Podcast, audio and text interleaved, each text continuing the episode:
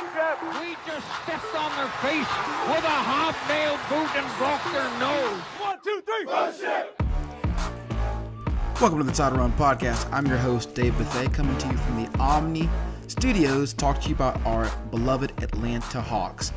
If you're new to the show, please make sure to follow us on Twitter or Facebook. You can email the show, titlerunsports at gmail.com. And you can also subscribe to us on any major podcasting platform. So on Friday, the Hawks hit the 19 game mark, which is roughly a quarter of the season. Technically, it was their 18th game on Wednesday, but it's the weekend, so it's a lot easier to record this on the weekend. So we're checking in now with our Hawks quarter run report. So I'm going to hit you with a few stats, um, some trends we've noticed in the first fourth of the season, and also give you some grades and thoughts as we move in to the next quarter of the season. So let's start with giving you a few numbers about the team. Through 19 games, the Hawks are 10 and 9, currently sitting as the sixth seed in the Eastern Conference. Uh, they have a defensive rating of 107.3. Excuse me. They have a defensive rating of 106.8, which is good for ninth in the NBA. They have an offensive rating of 109.5, which is also good for ninth in the NBA. And just to refresh if you're not uh, familiar with defensive rating, it is calculated by um, figuring out the number of points teams allow per 100 possessions. So it essentially adjusts for pace. So you may have a team like the Spurs that's getting the old Spurs that only allowing, you know, 98 points per game, but they play at a slow pace. So there's 20 less possessions in a game. And you have someone like the old Phoenix Suns who might be allowing 113 points per game, but they're playing at a seven seconds or less pace where they have 30 more possessions in a game than the typical team. So it's just for those kind of things to see how good you actually are and not just looking at raw numbers. The Hawks are third in the NBA in rebounding at 47.8 rebounds per game. A lot of that's because of Clint Capela, and we'll talk about that in a few minutes here. They have improved from dead last in the NBA in three point shooting to 22nd at 35.1%. They are number one in the NBA in free throw attempts, number four in free throw percentage, and they have moved from the bottom league in turnovers to number 18. So those are some a few basic stats that give context to a few things we're going to talk about. So the buzz around the Hawks coming into the season was that they could be a top five offensive team with just the number of weapons they added and the amount of firepower they added. So to this point, the offense honestly hasn't been as good as expected, and there's a lot of very practical reasons for that. The number one reason, and it's not an excuse, but it's a legitimate reason, is injuries. Listen to the number of games missed by some of these Hawks contributors that were expected to be a big part of this juggernaut offense. Kris Dunn has missed all 19 games this season, and I know he's not an offensive player, but still someone the Hawks were counting on because Rajon Rondo, who was supposed to be the Hawks' primary backup point guard, has missed nine games this season. And it'd be really nice to have Kris Dunn out there bringing his defense and ability to finish, as opposed to playing closing lineups that have Brandon Goodwin in, which the Hawks have done way more of this season than I ever thought I would see or ever wanted to see. Uh, Danilo Gallinari, who is probably our biggest offensive signing, he was the best offensive player we signed this offseason. He's missed 12 games due to injury, and when he has played, he is balled. I saw he had a line the other night where he had 18 minutes and 15 points, and it's like that's just what Gallo is. He is a bucket. Um, Bogdan Bogdanovich has missed nine games with a knee fracture. Rondo has missed nine, as we just mentioned, and even Cam Reddish has missed four, and Capela's missed three. So the Hawks went through about a two week stretch after a red hot start to the season where they looked like a top five offense. They did. They were just racking up points on everybody. Trae looked like an MVP candidate. Then they hit a stretch where they had a bunch of injuries and skidded to a four game losing streak against some very, very average to bad teams. And the offense ground to a halt. You had the beef between Trae Young and John Collins, where Collins called out Trae for not running the offense well, which is probably actually a pretty legitimate complaint. Trae had a game where he pouted, which if you didn't see that game, you should go back and watch Trae visibly visibly refusing to shoot the ball, pulling a James Harden. And then Trey recovered to go into just a terrible two-week shooting slump where he lost all confidence in his three-point shot, wasn't able to get to the free throw line, and we just ground to a halt offensively, especially without secondary weapons like Gallinari and Bogdanovich to pick up the load. And it's it was just painful to watch. The only bright spot during this stretch was DeAndre Hunter, who's just blown everybody away with how much he's improved on both ends of the court. Coming into the year, I honestly thought that Reddish was going to be the better of the two, and it has not even been close. as Hunter is the second leading scorer on our team with 17 points a game. He has just been ultra efficient. He is finishing in the mid range, he is finishing at the rim, and he's shooting threes at a high level, and he's able to create his own shot, which is something he could not do last year. He looks like a top 10 draft pick, which was debatable last year at certain points, but he looks much more like the player you thought you were getting when you got when he came out of Virginia. And he has not even, I don't think, approached his ceiling, which I don't think is quite as high as someone like a Cam Reddish, but I think his ceiling may be higher than people thought after what he gave you last year as a rookie and the fact that he was older. And it's hard not to watch his game and see some shades of Kawhi Leonard. And that was a comparison that was made, you know, for a ceiling, which I think was ridiculous. But it you can see why that comparison was made because he's a guy that can operate in the mid range. He's got a big, strong body. He can do a little bit of he can score from all three levels to some extent. So he has by far been the glue, the most consistent offensive player for the Hawks all year. On any given night, you could argue he's been the second best player because Capela's flashed where he's like an all star, different points, but I would just say that Hunter has been more consistent with his scoring and defense on both ends of the court. I mean, Hunter is 15 20 every night. You can bank on it. And so he has been one of the big pleasant surprises, especially in the offensive end. Whereas Cam Reddish has struggled mightily with his shot. He has improved greatly at his finishing and his ability to get the free throw line, but the three point shot just isn't there right now. And his shot selection is still very, very questionable, as is his decision making. So Reddish has been a little bit of a disappointment at that end. And when you combine Reddish's regression with Trae's up and down first half, all the injuries, and then the last element that's really made it difficult for this offense to gel has been the learning curve for Capela and John Collins as a big man tandem.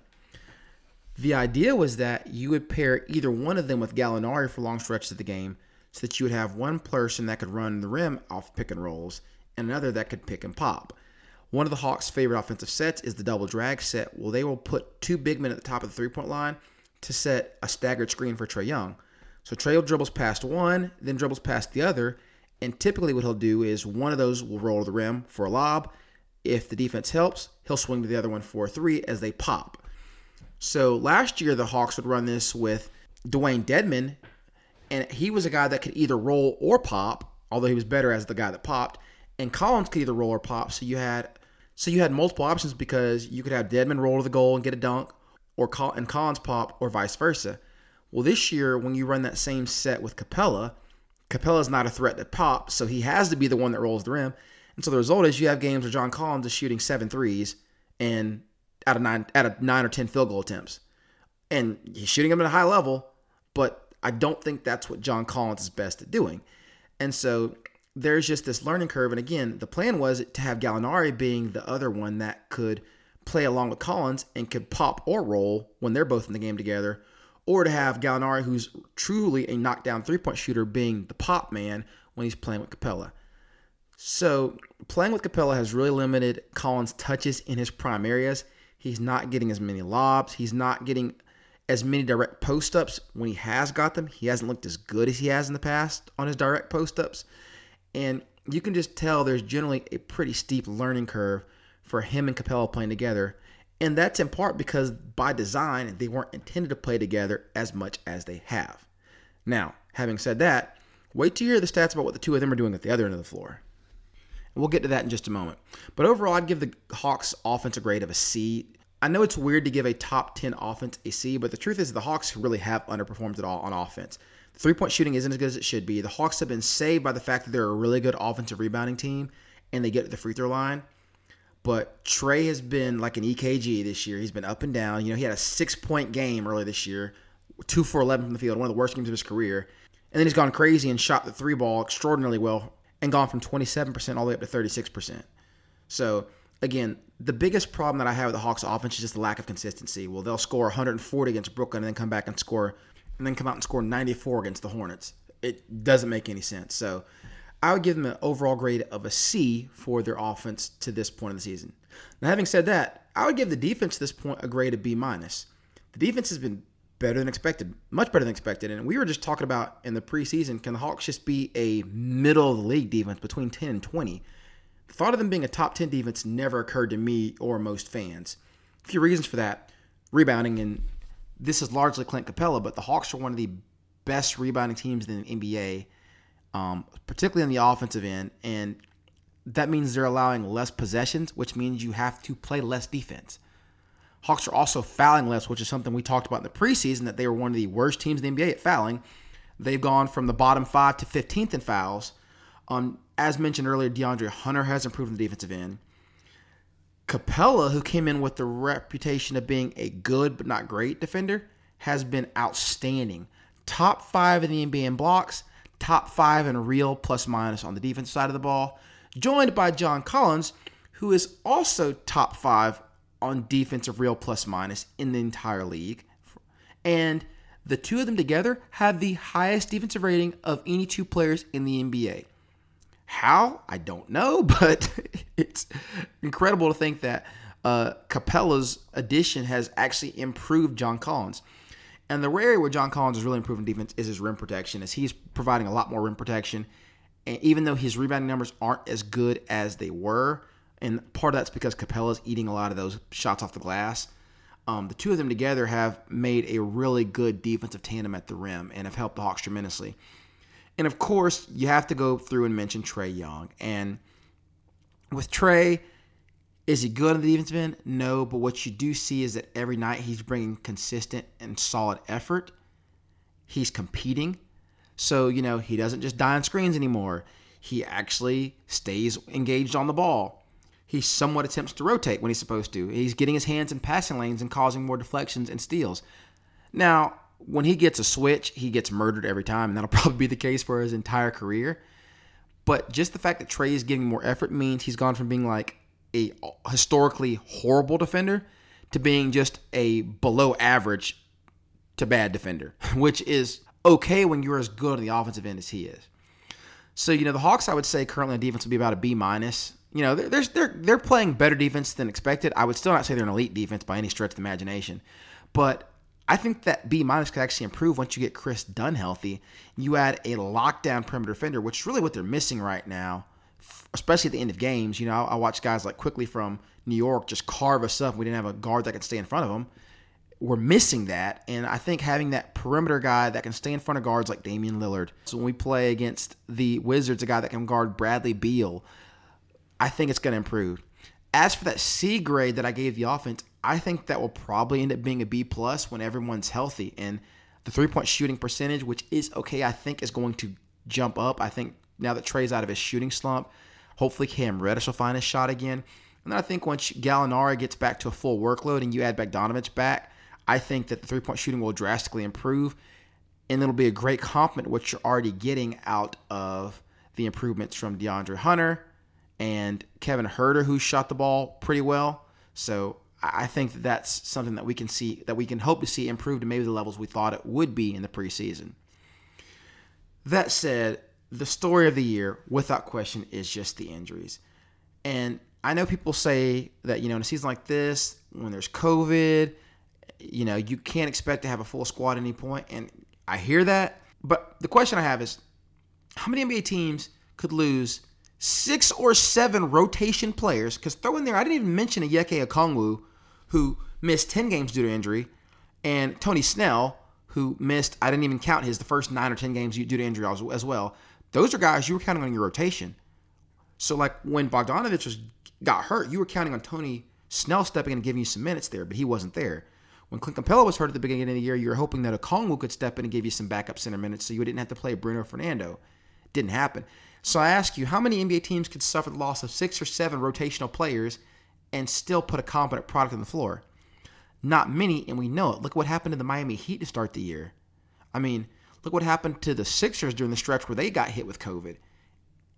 I, I don't think many teams could overcome some of what the Hawks have overcome this year to be a six seed right now with a 10 and 9 record, which, interesting enough, is actually kind of exceeding the preseason expectations because most people had them projected projected as a seven or eight seed, and I think our preseason projections had them about 37 or 38 wins, so just above 500. So if you extrapolate their record record out, they are literally exactly where everybody thought they would be. slightly higher in the standings because the standings have been really funky right now. There's a bunch of teams bunched up between like 5 and 12. So overall, I would give the Hawks a grade of B minus so far in the year. If you account for injuries and what they've overcome, you might give them even higher than that. But what I can't get over is there's just a lack of consistency on the offensive end.